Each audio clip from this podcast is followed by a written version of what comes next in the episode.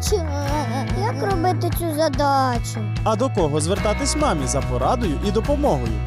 Складемо разом мозаїку батьківства.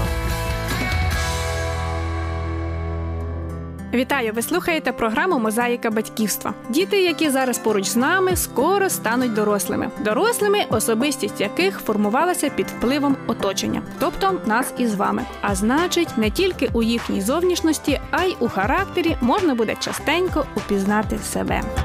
Тихо. Мама вчиться виховувати. Одні діти соромляться своєї зовнішності, інші оцінок чи одягу. Як кажуть, у кожного з нас свої комплекси. Про те, звідки вони беруться і як їх позбутися, нам розкаже психолог Алла Капацина. Вітаю вас. Здравствуйте. Е, Алло, скажіть, ми дуже часто використовуємо це слово комплекси, я комплексую або хтось закомплексований. А що взагалі люди і психологи вкладають в це поняття? Это понятие подразумевает ошибочное и неверное представление о самом себе.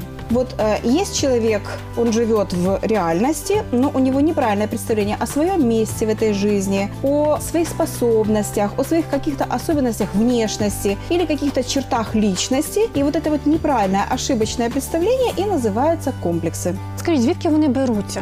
Людина з ними ж не народжується, я розумію. А, Есть э, некая предрасположенность. Мы знаем, что ребенок рождается в этот мир уже имея какой-то определенный темперамент. Мы знаем, что темперамент – это врожденная особенности человека, а характер – приобретенная. Тобто щось так по от- спадковості, так передається? Да, да. Значит, вот темпераменты, четыре типа основных темперамента. И детки-меланхолики – это легко ранимые, тонко чувствующие дети. Такие, их легко обидеть, они часто не уверены в себе, у них слабая нервная система. А если еще на этот темперамент накладывается авторитарное родительское воспитание, такое, знаете, э, как бы даже тираничное, вот тогда у нас получается человек, взрослый человек с комплексом неполноценности. А вот у холериков другая ситуация. Холерики, они сами по себе Активные. такие да, активные такие, э, где-то, может, даже в какой-то степени агрессивные Решучие. немножечко, да, решительные такие, преодолевают препятствия. Такие дети э, формируют у себя в процессе жизни другой комплекс, это комплекс нападения и защиты. И если особенно еще подпитывается это определенным родительским воспитанием, то получается человек, который потом в жизни всех расталкивает локтями, выгрызает себе место под солнцем, пробивается активно. Ну и, конечно, ему самому не очень-то комфортно с этим жить, а другим людям, которые рядом, тем более Взагалі важко. некомфортно. Да, совершенно верно. Так, е, ось ви згадали декілька комплексів: комплекс неповноцінності, інший комплекс, комплекс. нападения и защиты. э, Тобто їх є комплекс- багато, у кожного з нас Да, різний сегодня в комплекс. психологии описано около 200 комплексов, но э, далеко не каждый комплекс э, доставляет страдания человеку. Когда обращается к специалисту, то обращается именно с тем комплексом, который беспокоит. Чаще всего это вина и комплекс неполноценности. Крайне редко обращается с комплексом нападения и защиты, и ж почти никогда не, не, не, не обращается с звездной болезнью. Почти никогда. Очень-очень редко. Можливо, людина не усвідомлює. От це те, що я хотіла спитати. Можуть бути комплекси прихованими, тобто людина не підозрює про їхнє існування, але вони впливають на її життя і надії. Может быть и такое. Если человек мало осмысливает самого себя, мало анализирует себя, то он, скорее всего, не осознает, какие комплексы у него есть. И он считает, что он живет совершенно нормальной, полноценной жизнью. Но пока не возникнет какая-то критическая ситуация, которая так или иначе обнажит какой-то комплекс. А може бути людина повністю вільна від комплексів. Таких людей не существует. Даже самые великие, самые знаменитые, богатые, умные, успешные. И они тоже имеют свои комплексы. Просто эти комплексы часто так спрятаны, что мы их не видим. Но они существуют. По крайней мере, в науке сегодня ну, э, не описан ни один случай, чтобы человек был полностью свободен от комплексов. Алло, наша програма взагалі присвячена вихованню дітей. Як і ми, батьки, можемо десь сприяти е, розвитку якогось комплекса, і як ми можемо їм допомогти, щоб у них не формувалися якісь неправильні установки в житті? Мгм. Значит, тут нужно смотреть, какой ребеночек у вас родился, потому что к разным детям разный подход. Если родился ребенок с меланхолическим темпераментом, то есть это ребенок, который уже изначально не уверен в себе, он тихий, застенчивый, даже стеснительный. Це я А, бачу он- уже да. з перших років да, життя. и так? это, и это в нем уже заметно даже вот где-то к трем годам Вообще первые три года вряд ли вы что-то увидите, а вот к трем годам уже начинают проявляться вот эти вот особенности. Такой ребенок часто плачет, часто жалуется на плохое самочувствие, у него кислое выражение лица, он такой невеселый, вяленький. Это, скорее всего, указано на меланхолический темперамент. Значит, и если такой ребенок в семье родился, то родители, наоборот, должны поощрять в нем смелые поступки. Во-первых, нужно Хвалити, мабуть, більше так. хвалить больше, да. Но тут еще важен момент ставить перед ним каждый раз более сложные задания. Каждый же знает своего ребенка, да, один раз такое задание, чтобы было ему по силам, другой раз чуть сложнее, и каждый раз подхваливать, Мгм, и еще не сложнее, и сложнее, и все время ему говорить, ты это можешь, тебе это по силам, надо только хорошо подумать, как это сделать. Вообще тут очень хорош такой, знаете, рассуждающий стиль воспитания, когда есть такие э, теплые дружеские отношения с ребенком, и ребенку все разъясняют, и с ним все обсуждают. Вот это очень важно.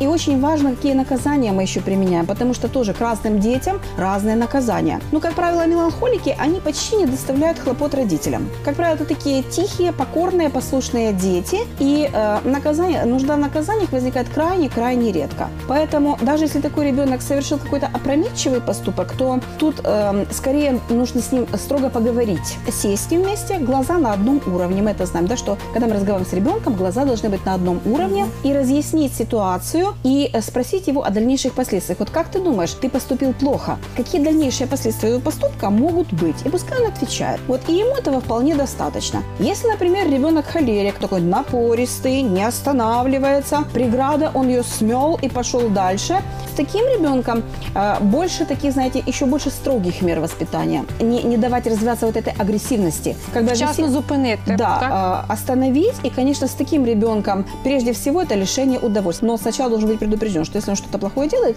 значит, по нашему уговору ты будешь лишен просмотра мультфильмов или чего-то еще такого, что ему обещали, что приносит удовольствие. Но если он не выполнил условия договора, он будет наказан, он будет лишен удовольствия. Ну и в отдельных случаях редко-редко допускается и физическое наказание. Но ребенок должен четко знать, за какой поступок он бу- до- будет наказан и как будет наказан. Алла, ну і скажіть, ми дорослі вже маємо свої комплекси. Ми сказали, що людей без комплексів немає. Не бывает. А як нам, мамам, татам, не передавати своїх недоліків, своїх якихось комплексів дитині? Це взагалі Е, можливо? Чи, чи ми все одно їх передамо? вообще я вам скажу, что все зависит от того, как мама и папа работают сами над собой. И даже есть такая э, мудрость, что прежде всего взрослым воспитывать нужно самих себя. А дети воспитаются, когда они будут смотреть Дивлячись на на примерных вас. взрослых. Да. Поэтому если папа и мама чувствуют, что у них есть какие-то комплексы, то им прежде всего нужно работать над собой. И я скажу, что э, очень хорошие есть программы христианские, воспитания характера, которые помогают минимизировать, скажем так, полностью избавиться нет, но минимизировать комплексы мы можем. Как, например,